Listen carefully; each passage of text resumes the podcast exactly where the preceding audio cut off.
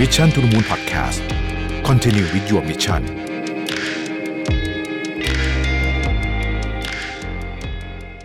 อาจารย์เบียร์สวัสดีครับ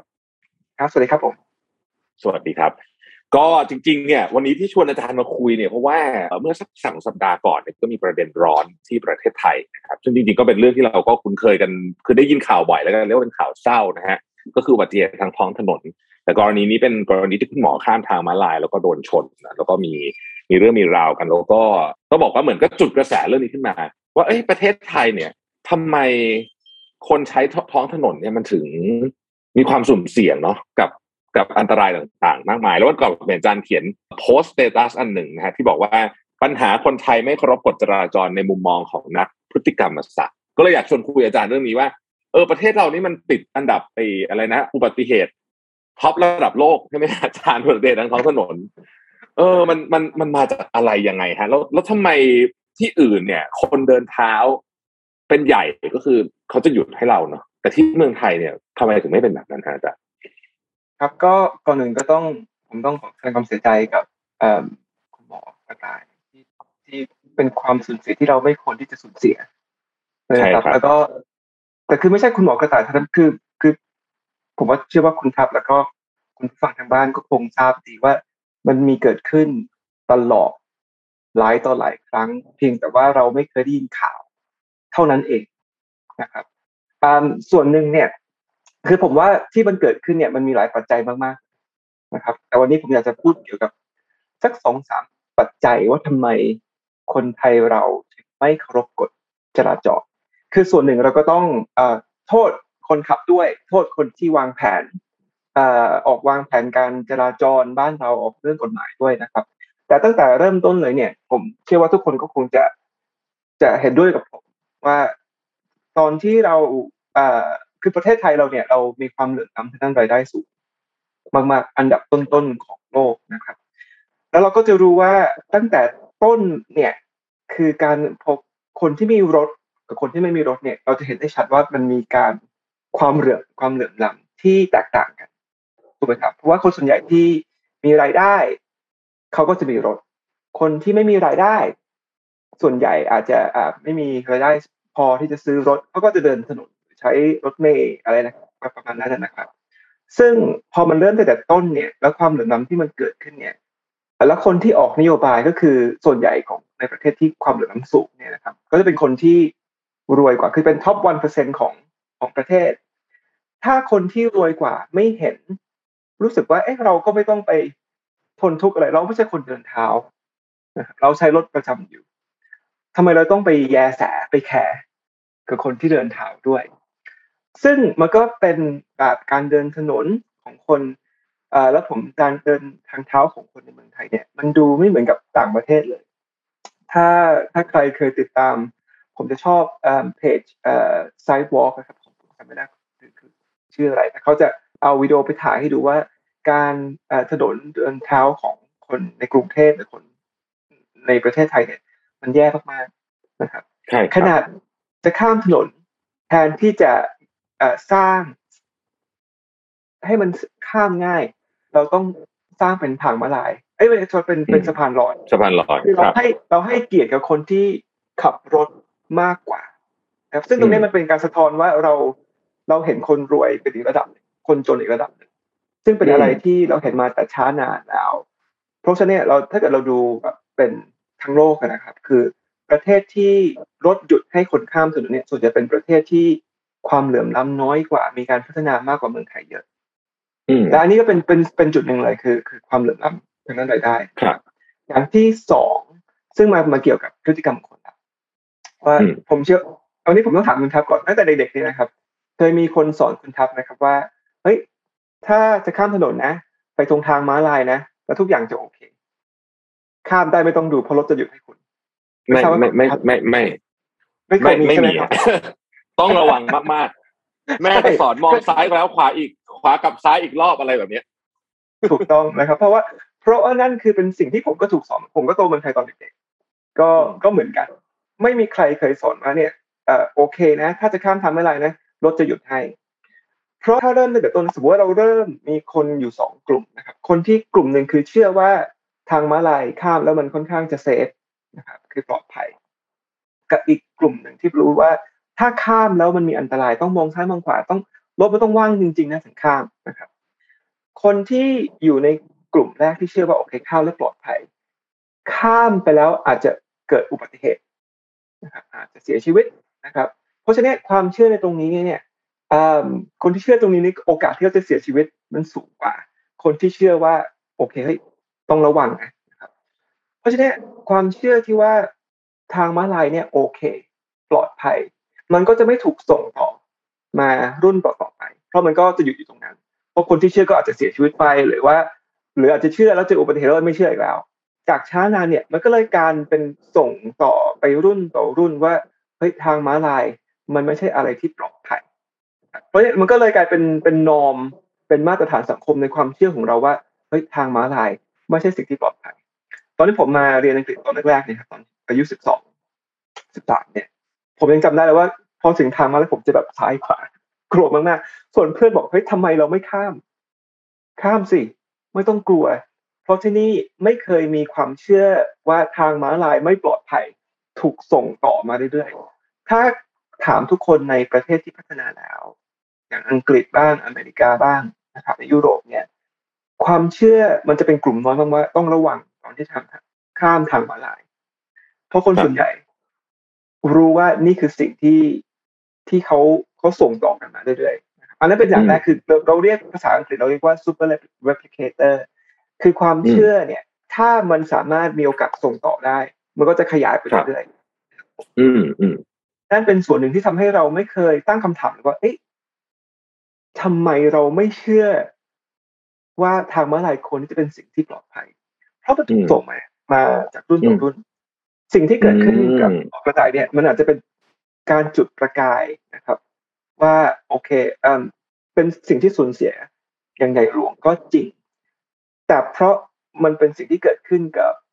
คนที่เราไม่ไม่เชื่อว่ามันอาจจะเกิดขึ้นได้นะครับ คือเป็นคุณหมอกระต่ายเป็นคนที่มาจากครอบครัวที่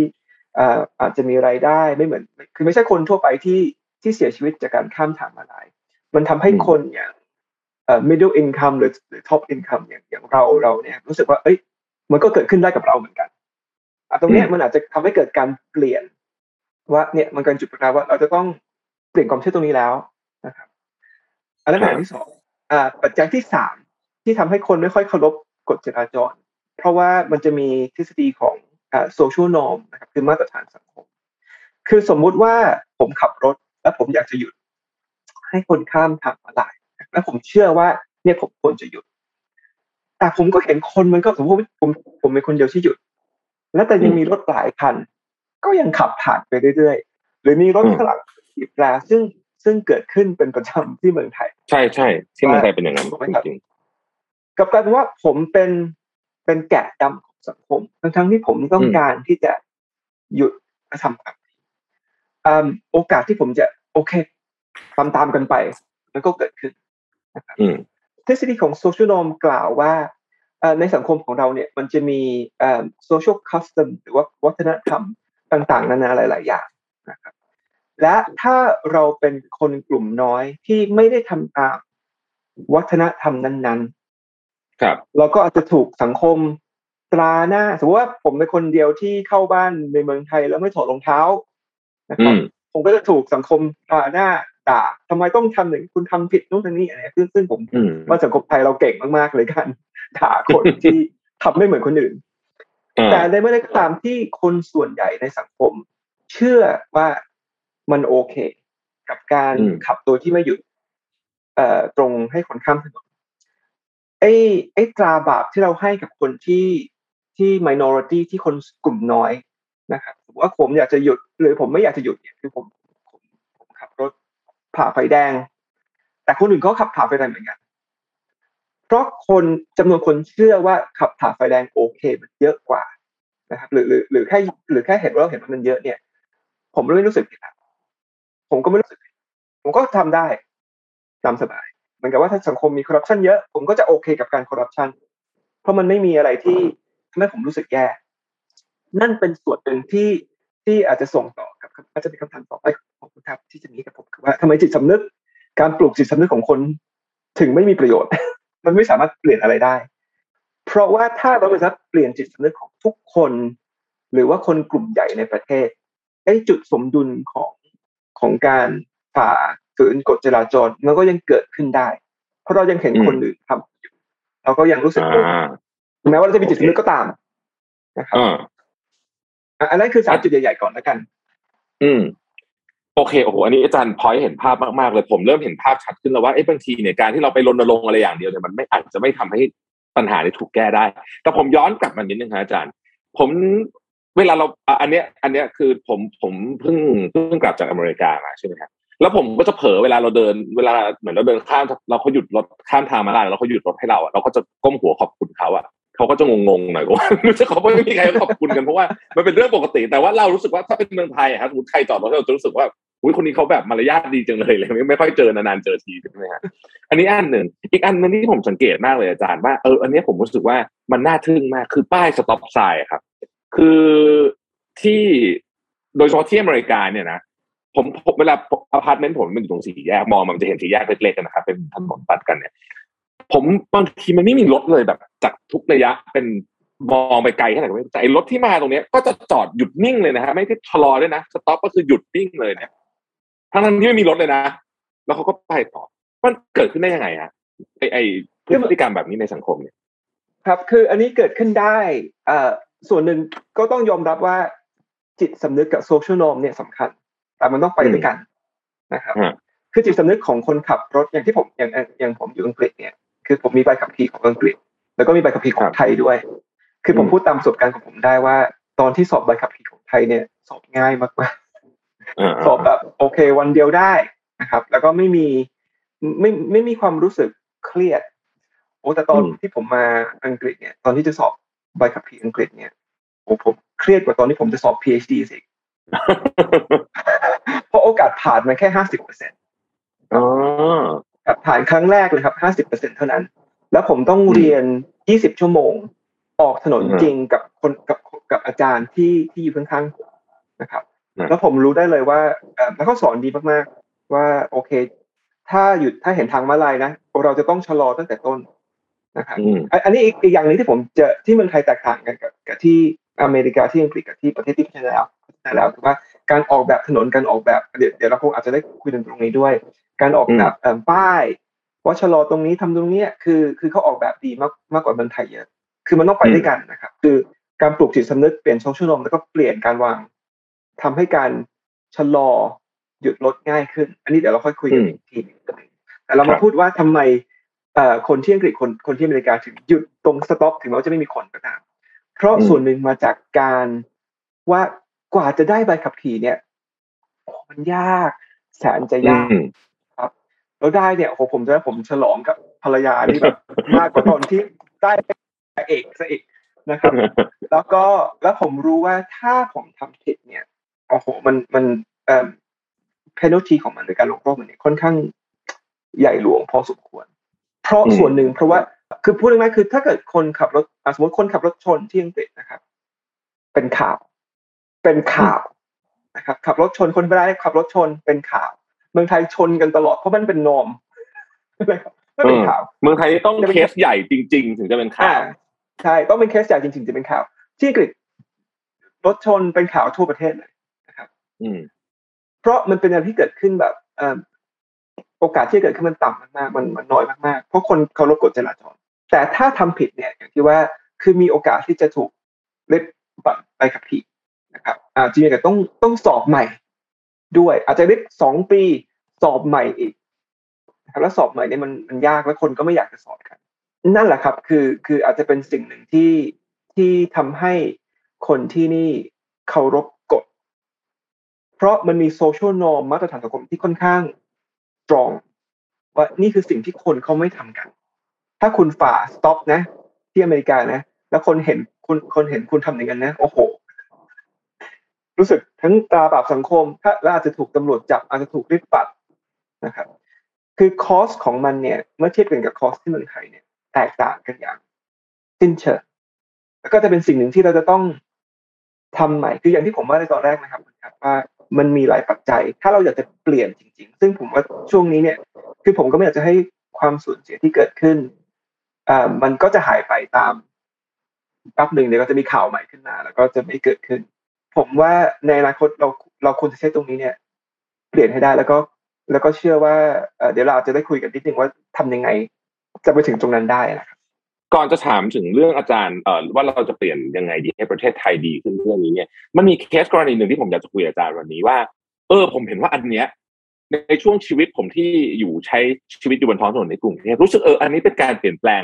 ที่ดีอันหนึ่งที่เพิ่งเห็นไม่นานมานี้ ก็คือเรื่องรถพยาบาลและรถฉุกเฉินฮะ คือสมัยก่อนเนี่ย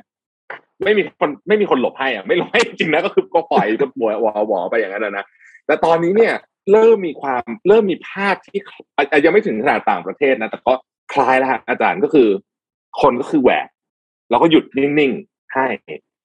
เออ มันเกิดขึ้นได้ไงฮะอันนี้เราไม่จะต่อยอดมากับเรื่องอื่นได้ไหมก็ผมเชื่อว่าส่วนหนึ่งก็คือมาจากกระแสสังคมอาจจะเราอาจจะเห็นได้มากขึ้น อาจจะมาจาก โซเชียลมีเดียก็ได้ที่ว่าเราเห็นว่าเออนี่คือสิ่งที่ประเทศอื่นเขาทากัน แล้วการการทำเนี่ยมันง่ายนะครับคืออาจจะว่าโอเคก็แค่หลบนิดเดียวนะครับ หยุดรถรถคนอื่น และผมเชื่อว่าหลายครั้งเนี่ยมันอาจจะเป็นเพราะว่าเราเห็นรถคนอื่นทำด้วย มันก็จะเกิดขึ้นเป็นเป็น herd behavior ขึ้นมาเป็นพฤติกรรมที่ตามหมู่ เห็นคนทำเราก็จะทำบ้างคือคือผมเชื่อว่าคนสมมติเราขับรถกันอยู่แล้วเราเห็นรถไม่พยายามข้างหลังเนี่ยเพราะว่าเรารู้ว่าถ้าเราทำเนี่ย เราไม่ถูก มันไม่เหมือนกับ มันไม่เหมือนกับการหยุดให้คนข้ามถนนนะครับ เพราะว่าเราหยุดให้คนข้ามถนนเนี่ย เราจะเห็นคนข้างหลังเนี่ย เริ่มบีบแต่ด่าเพราะคนข้างหลังเขาไม่เห็นว่าเราหยุดทำไมนะครับตัวเนี่ยมันไม่มีจิตคือมันไม่มีการสอนมันมันไม่มีจิตสำนึกตรงที่ มันไม่มีนอมตรงนั้น แต่การแต่แต่ถ้าเกิดเราเป็นรถข้างหลังแล้วเราหยุดเนี่ยไอ้คนข้างหน้าเนี่ย ที่เราเห็นเขาเขาไม่ได้รู้สึกอะไรด้วย แล้วเขาอาจจะเห็นว่าออกหยุด เขาจะเป็นนอมรถข้างหลังหยุด เราได้ยินเสียงอ่าหยุดด้วยหยุดด้วยหยุดหยุดด้วยเอ่อการการเกิดโนมตรงนั้นอาจจะเป็นคือคือคือความเชื่อของผมนะครับ คืออาจจะการเกิดอาจจะไม่เหมือนกัน แล้วก็มันอาจจะทำให้โนมเกิดขึ้นได้ง่ายกว่า เพราะมันไม่ได้ไปทำให้คนโมโห หรือมันไม่เกิดอารมณ์ตรงนั้นนะอันอันนั้นคือผมผมพอแบบ educated guess นะครับ อันนี้ไม่แน่ใจเหมือนกันว่ามันเกิดขึ้นเพราะอะไร แต่ส่วนหนึ่งผมคิดว่าเพราะมันทำได้ง่ายกว่านะครับแทนง่ายกว่าการหยุด เพราะว่าคนส่วนใหญ่ขับรถมาอาจจะขับรถเร็ว แล้วมันไม่มีป้ายเตือนอเห็นคนขับกันหรือถ้าเกิดหยุดเจอคนบีบแต่มันมีคอสของของมันที่มันเยอะกว่าหยุดรถให้กับรถพยาบาลเราจะกลับมาคุยกันที่แนวทางโซลูชันในอนาคตกัน เพราะว่าจริง ๆ เนี่ย อุบัติเหตุทางรถยนต์เอยไม่ว่าจะเป็นรูปแบบไหนก็ตามเนี่ยฆ่าชีวิตคนไทยเยอะจริง ๆ นะครับ เราเราน่าจะเป็นประเทศที่ไม่กี่ประเทศบางที่จะมีรายงานช่วงว่าปีใหม่ตายพันสองร้อยคนอะไรซึ่งมันเยอะมากนะฮะเยอะจริง ๆ เนี่ยเเราควรจะเริ่มแก้ปัญหานี้จากตรงไหนดีครับอาจารย์มันควรจะมีแผนยังไงบ้างที่ทำให้วันหนึ่งเนี่ย เราสามารถก้าวลงไปบนทางม้าลาย แล้วโดยที่ไม่ต้องกลัวว่าจะมีรถมาชนเราเนี่ยครับ คือผมว่าเออเรามันอาจจะเป็นเออแผนสิบปียี่สิบปีนะครับ คือผมว่าผมไม่เชื่อว่ามันจะเปลี่ยนได้ภายในชั่วข้ามคืนนะครับ อันแรกแต่แต่จริง ๆ แล้วผมคิดว่าการแก้เนี่ยระยะยาวเนี่ย แก้ไม่ได้ยากมาก ๆ แต่คนเราทุกคนโดยเฉพาะคนที่ออกออกนโยบายเนี่ย จะต้องให้ความร่วมมือ คือว่าเราจะต้องทำให้การหยุดรถ นะครับ ให้คนข้ามทางมาลายเนี่ยเป็นอะไรที่ทำได้ง่ายขึ้นก่อนนะครับ แต่ผมจะอธิบายยังไงว่ามันมันหมายความว่ายังไง แล้วก็ทำให้การฝ่าฝืนกฎเนี่ย มันเป็นทำมันเป็นอะไรที่ทำให้ยากขึ้นตรงที่ว่ามันมี friction ที่มันเกิดขึ้นได้นะครับอ่าอย่างแรกเลย เราจะต้องเปลี่ยนความเชื่อของคนก่อน จากจากจุดนี้นะครับ ไปนาคตคือซึ่งตรงนี้สิ่งที่เกิดขึ้นความสูญเสียที่เกิดขึ้นเนี่ย มันเป็นการจุดประกายแล้วว่าเเราไม่อยากจะ เราไม่อยากจะทนกับมันมันเรื่องนี้เรื่องนี้อีกแล้ว มันไม่ใช่เรื่องจิ๊บจอยอีกแล้ว แล้วเราอยากจะเห็นสังคมที่ดีขึ้นในอนาคต และโชคดีอย่างหนึ่งตรงที่ว่าในเรื่องของจราจรเนี่ยมันไม่ใช่เรื่องของการเมือง เพราะผมเชื่อมันมีหลายอย่างที่เกิดขึ้นในเมืองไทยที่เฮ้ยอยากจะแก้นะ แต่แก้ไม่ได้เพราะมีการเมืองเข้ามาเกี่ยวข้องนะครับ ส่วนใหญ่ ผมเชื่อว่าการแก้ปัญหาจราจรการลดจำนวนคนบาดเจ็บในท้องถนนมันไม่ใช่เรื่องที่พัก นู่นพักนี้จะมาเถียงกันว่าคนจะมี ผมเชื่อว่าพักทุกพักคงจะเห็นด้วยเหมือนกันว่า โอเค มันเป็นสิ่งที่เราควรที่จะแก้ปัญหาในตรงนะครับเพราะมันไม่มีการการเมืองมาเกี่ยวข้อง ซึ่งมันเป็นอะไรที่น่าจะทำได้ง่ายกว่าการเปลี่ยนอย่างอื่นนะครับในเมืองไทยอ่าถ้าทุกคนเห็นด้วยเกี่ยวข้อง คือเราก็ต้องรู้ว่าเราจะตรงนี้เนี่ย เราจะทำยังไงให้ความเชื่อของคนในอนาคต เริ่มเปลี่ยนไป อย่างแรกเลยนะครับ ผมคิดว่า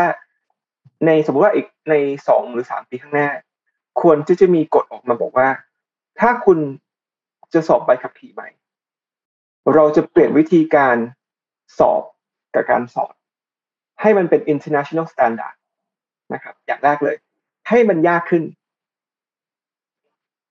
ให้การมีการสอนที่ออกถนนจริงมีคนขับไปด้วย แล้วก็มีการสอบที่ยากขึ้น โอกาสที่ได้ใบขับขี่ยากขึ้นนะครับ อันนี้อันนี้คือเราเราเราพูดใช้กับคนรุ่นใหม่ไปก่อนนะครับ ส่วนคนคนรุ่นเก่าอย่างอย่างผมอย่างคุณทัศน์อย่างเงี้ยอ่าคนอาจจะบอกไอ้ทำไมคนรุ่นเก่าเอ่อไม่เห็นแบบโชคดีอะไม่ต้องไปสอบ เราก็ต้องตั้งกฎว่า แต่ถ้าคุณทำผิด ถ้าคุณมีใบขับขี่อยู่แล้ว แล้วคุณทำผิด คุณอาจจะต้องไปสอบใหม่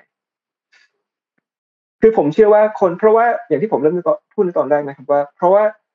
ความเหลื่อมล้ำในสังคมของเรามีแต่เอ่อคนที่รวยกว่า คือคนที่ใช้ถนนท้องถนนคนที่จนกว่าคือคนที่จนเท้าถ้าคนที่มีรายได้ดีทำผิด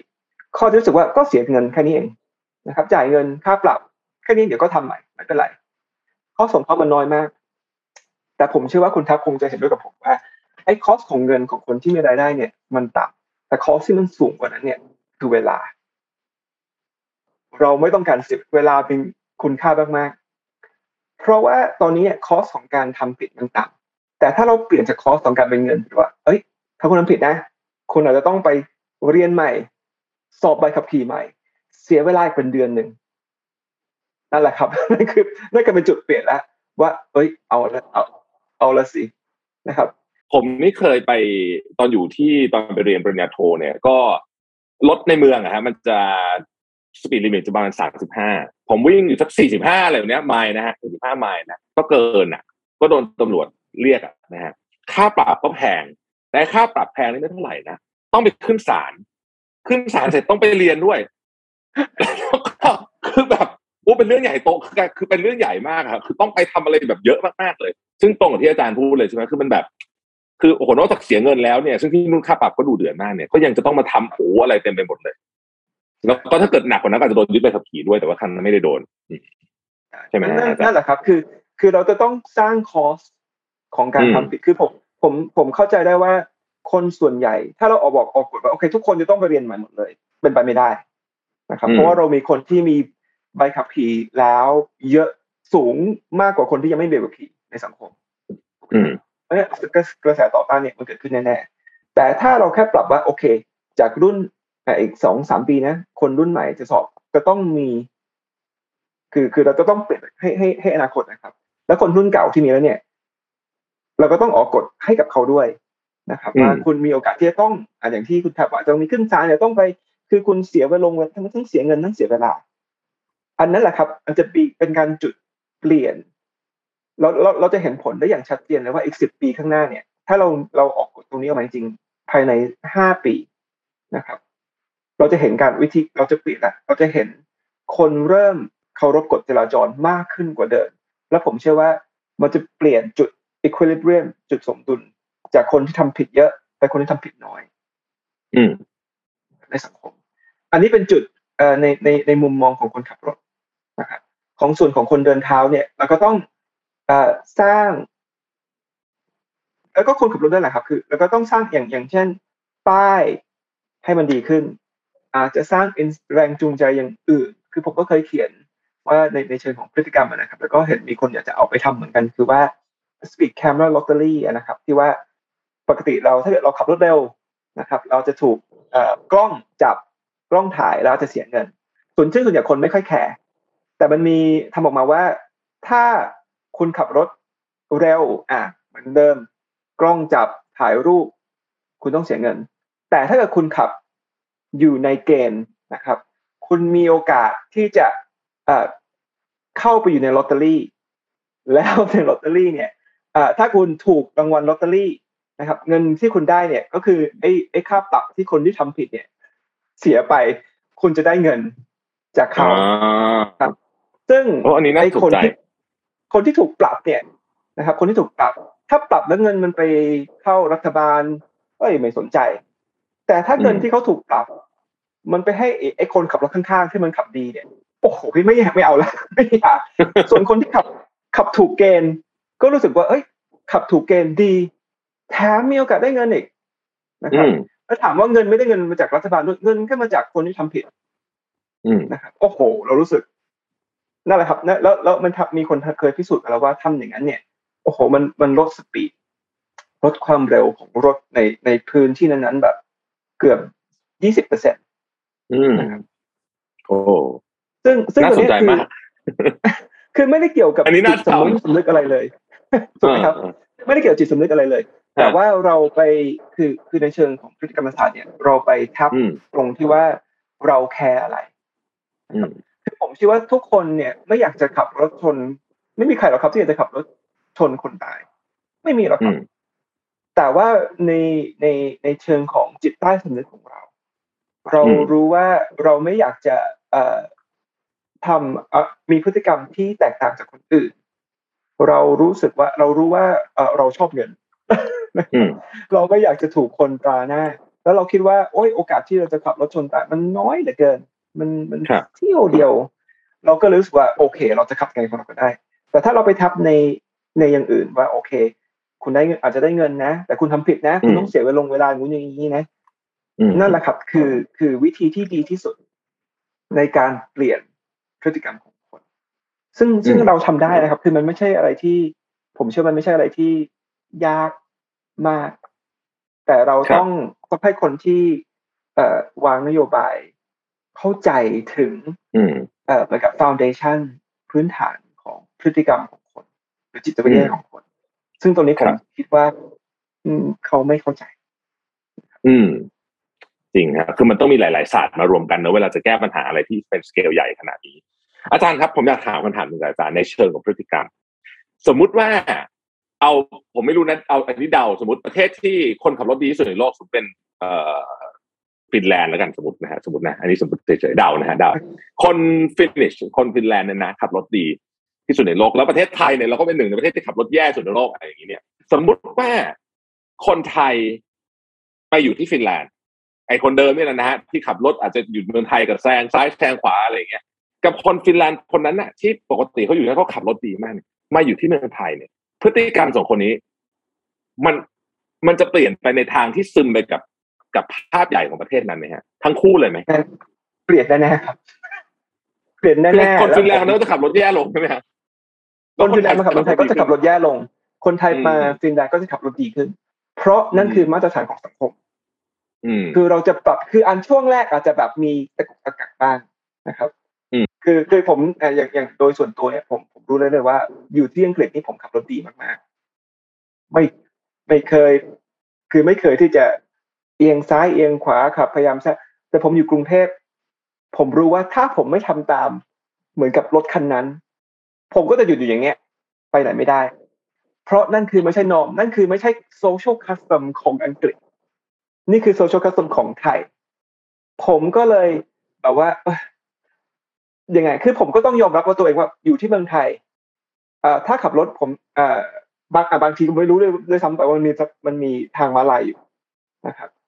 ผมก็ขับผ่านเพราะว่ามันเราไม่เห็นหนึ่งอย่างที่ผมว่าคือการวางแผนไม่ค่อยดี ออกแบบไม่ค่อยดี หรือว่าอาจจะเห็นแล้ว นะครับ อาจจะเห็นคนรอข้ามเรารู้สึกว่า เอ้ยกอเขาไม่ข้ามสักทีไอ้รถนี้ก็ไม่หยุด เราก็อะก็ต้องไปแล้วผมเชื่อว่าคนขับรถเมืองไทยส่วนใหญ่ก็เป็นอย่างนั้นถามว่าเขาผิดไหมจริง ๆ แล้วเขาไม่ได้ผิดในเชิงของสังคมนะครับ เพราะนั่นคือสิ่งที่เราทำกัน คืออาจจะหยุดอาจจะว่ามีคนผมจะขับรถหยุดให้คน ผมก็เคยทำนะครับ คือตอนแรกๆผมจากอังกฤษผมจะหยุดตรงทางม้าลาย แต่คนที่เขาคนเขาก็ไม่ข้ามเพราะเขาข้ามไม่ได้เพราะคนรถขวาผมมันก็ยังไม่หยุดอ่าแล้วใช่รถใช่ข้างหลังผมมันก็จะบีบแตรอ่านะครับ นั่นแหละครับนั่นคือนั่นคือจุด equilibrium ที่ที่ไม่ที่ไม่ดีเพราะนั่นคือแล้วผมก็จะต้องปรับเปลี่ยนพฤติกรรมของผม ให้ซึมเข้าไปในพฤติกรรมที่มันมีอยู่แล้วในสังคมอืมเพราะฉะนั้นเนี่ย อย่างที่ผมว่านั่นคือ นั่นนั่นก็คือสายว่าทำไมการเปลี่ยนจิตสำนึกอืมใช้ไม่ได้ อืมอืม ครับเพราะว่าถ้าเพถ้าราะไม่มีอย่างอื่นด้วยเพราะโซเชียลนอมไม่ได้เปลี่ยนตามไปด้วย มันไม่มีทางมันจะต้องอืมเปลี่ยนกันเป็นมาสเลยอันนี้ผมว่าคือการครับที่ผมพูดเมื่อกี้เนี้เกี่ยวกับการการสอนกับการเรียนอืมสอบไปกับพี่ถามอาจารย์อีกสักนิดหนึ่งฮะก่อนเราจะจจบวันนี้เนี่ยอยากจะถามอาจารย์เรื่องสะพานลอยนิดหนึ่งผมเคยอ่านมาจำไม่ได้แล้วว่าจากหนังสือเล่มไหนว่า ประเทศที่เขาออกแบบผังเมืองดี แล้วก็คนเขาขับรถเคารพกฎจราจร เขาแทบจะไม่มีสะพานลอยเลย จริงไหมครับอาจารย์จริงครับ คืออย่างที่อย่างที่อังกฤษอย่างเงี้ยครับอ่าแล้วผมก็เคยไปอยู่ที่ออสเตรเลียสอนที่ออสเตรเลียก็คืออยู่ที่อเมริกาเหมือนกันเด็กๆแทบไม่เคยมีสะพานลอยเลยอ่าแต่จะเป็นมันจะเป็นปุ่มจราจรที่อังกฤษเนี่ยไม่ว่าจะข้ามแถวคือข้ามแถวบ้านผมถึงแม้ว่าจะไม่ค่อยมีรถก็ตามก็ยังมีกดปุ่มนะครับ จะมีรถนิดหน่อยก็จะมีกดปุ่ม เพราะเรารู้ว่าถ้ากดปุ่มแล้วรถจะหยุด ให้ข้ามนะครับ เพราะฉะนั้นการการสร้างสะพานลอย ผมเชื่อว่าเอ่อโหแบบ costly มากๆ คือแบบมันแพงกว่าการแค่การสร้างสร้างเอ่อเสาไฟเอ่อไฟจราจรมากมากกว่าเยอะนะครับ แต่เพราะว่าเอ่อที่สาเหตุที่ประเทศที่พัฒนาแล้วไม่มี เพราะเขาไม่เห็นคุณค่าของมันนะครับเด็กคือมันก็เป็นคุณค่าของการมีสะพานลอยสองคือเขาให้เอ่อยังไงเขาให้เอ่อ ความหมายนะครับเขาให้ value กับคือเขาให้น้ำหนักกับคนที่เดินถนน พอๆกันหรือมากกว่าด้วยซ้ำไปกว่าคนที่ขับรถครับเขาให้ความสำคัญนะความสำคัญกับคนที่เดินถนนมากกว่าคนขับรถ ไม่เหมือนกับเมืองไทย เมืองไทยคนขับรถสำคัญกว่าคนเดินถนน และอย่างที่ผมว่านั่นคือเกิดขึ้นจากตั้งแต่ความเหลื่อมล้ำที่เราเกิดขึ้นตั้งแต่ต้นนะครับแล้วเราจะต้องแล้วคำถามคำถามคือเราจะเปลี่ยนยังไงให้คนเดินท้องถนน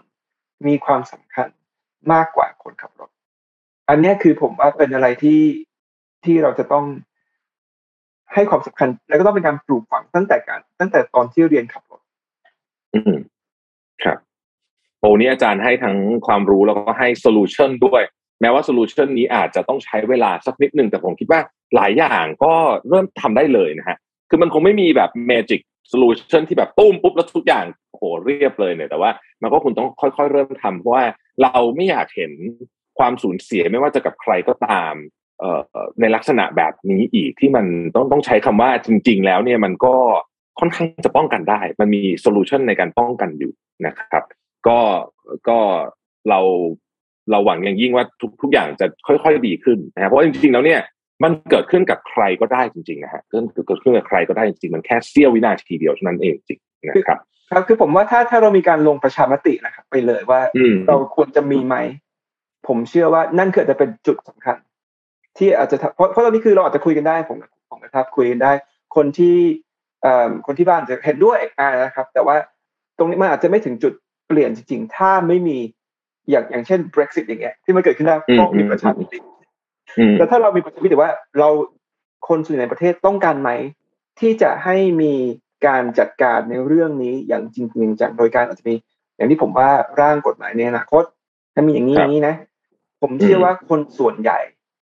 นะครับ ผมเชื่อนะครับ คนส่วนใหญ่ในประเทศต้องการ ให้มีการเปลี่ยนแปลงจริง ๆ จังๆในอนาคตครับหลังจากนั้นเนี่ย มันก็อาจจะเป็นการส่งต่อให้มันมีการเปลี่ยนแปลงได้ แต่ถ้าเรายังคุยกันอย่างนี้นะครับ ผมกลัวว่าเดี๋ยวกระแสมันก็จะหายไป แล้วมันก็จะอืมหายไปเหมือนเรื่องอีกหลาย ๆ เรื่องในในประเทศนะครับนะผมฝากไว้ตรงนั้นไว้ไว้เป็นเรื่องสุดท้ายแล้วกัน ได้ครับอาจารย์ก็เราจะพยายามติดตามเรื่องนี้ แล้วก็ถ้ามีอะไรเดี๋ยวจะขออนุญาตคุยกับอาจารย์อีกนะครับ อาจารย์สบายดียังโควิดยังเอ่อยังพอไหวไหมฮะที่อังกฤษตอนนี้ตัวอย่างดีครับ ตอนนี้ผมเข้าไปสอนเอ่อ face to face แล้วคือคือออ๋อคือเข้าไปสอนนักเรียนเจอนักเรียนแล้วใส่หน้ากากเท่านั้นเอ่อ ทุกอย่างดีก็แต่ผม almost almost back to normal แล้วใช่ไหมฮะอาจารย์ ผมว่ามันดักนกคืออย่างที่อังกฤษถ้าเกิดคุณทับจะมานี่เหมือนกับว่า เออรู้สึกจะไม่มีเทสนะครับ คือว่าอ๋อแค่แค่แบบ fully back ก็เข้ามาได้แล้ว โดยที่ไม่ต้องมีเทสไม่ต้องมีการกักตัวอะไรใดๆทั้งสิ้นนะคือประเทศอังกฤษนี่เราแบบมูฟออนไปเยอะเออเพียงแต่วันนี้คือพายุเข้าอังกฤษนะครับ ถ้าเกิดไม่วันนี้พายุจริง ๆ เดี๋ยวอีกแป๊บหนึ่งนี้แบบเอ่อเอ่อลมนี่จะแบบเอ๊ะ แบบ60 miles per hour นะผมก็โอ้โหโหดมากโหดมากแต่น่าจะโหดทุมากอย่างโอเคครับทุกอย่างโอเคครับก็อาจารย์รักษาสุขภาพด้วยครับวันนี้ขอบคุณมากๆเลยนะครับ อาจารย์ครับ ครับขอบคุณครับคุณครับครับ ขอบคุณมากครับอาจารย์สวัสดีคครัรับบครับสวัสดีครับสวัสดีครับผมสวัสดีครับขอบคุณครับ Mission to the Moon Podcast Continue with your mission